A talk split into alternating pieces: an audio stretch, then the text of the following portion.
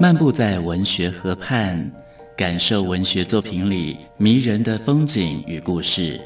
阅读原本是一件孤独的事，可是当我们讨论一起读过的书，这个过程就足以形成最美好的陪伴，也让局促的心灵有了转身的惊喜。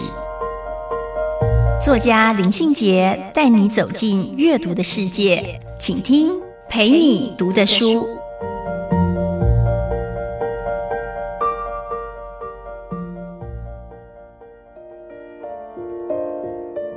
大家好，我是林信杰。今天陪你读的书，要跟大家分享的作品是陆耀东的《四世闲云》。陆耀东的《四世闲云》是一本史学家的散文作品，他的文笔就好像一朵闲云，漂浮在无边无际的天空之中。我一直很喜欢陆耀东的饮食书写，因为其中有渊博的学识以及过人的品味。陆耀东那一些叙述饮食经验的文字里面，除了展现生活情绪，往往也流露了对生命的看法。当然，陆耀东的杂文跟续跋类作品也都非常非常耐人寻味。他不卖弄文笔，不张扬技巧，其实具有一种老派文章的优雅从容的气度。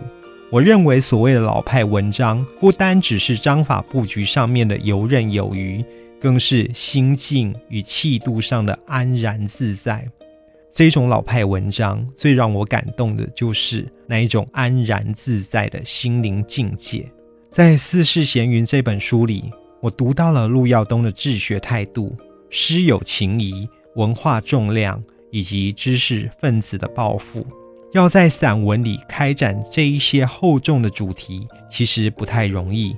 他必须只简欲繁，运笔如闲云，才能够让文章不至于生涩冷硬。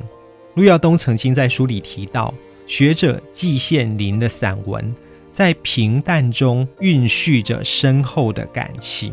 我想，平淡中有深情，就是四世闲云的特色。四世闲云收录的文章充满了史料典故。当陆耀东在运用史料典故的时候，一如闲话家常，让读者读起来没有什么压力。而且许多篇序跋类的散文并列在一起，可以看出一个历史学者的生命轨迹。除了历史专业之外，我很喜欢陆耀东读文学、读武侠小说的心得。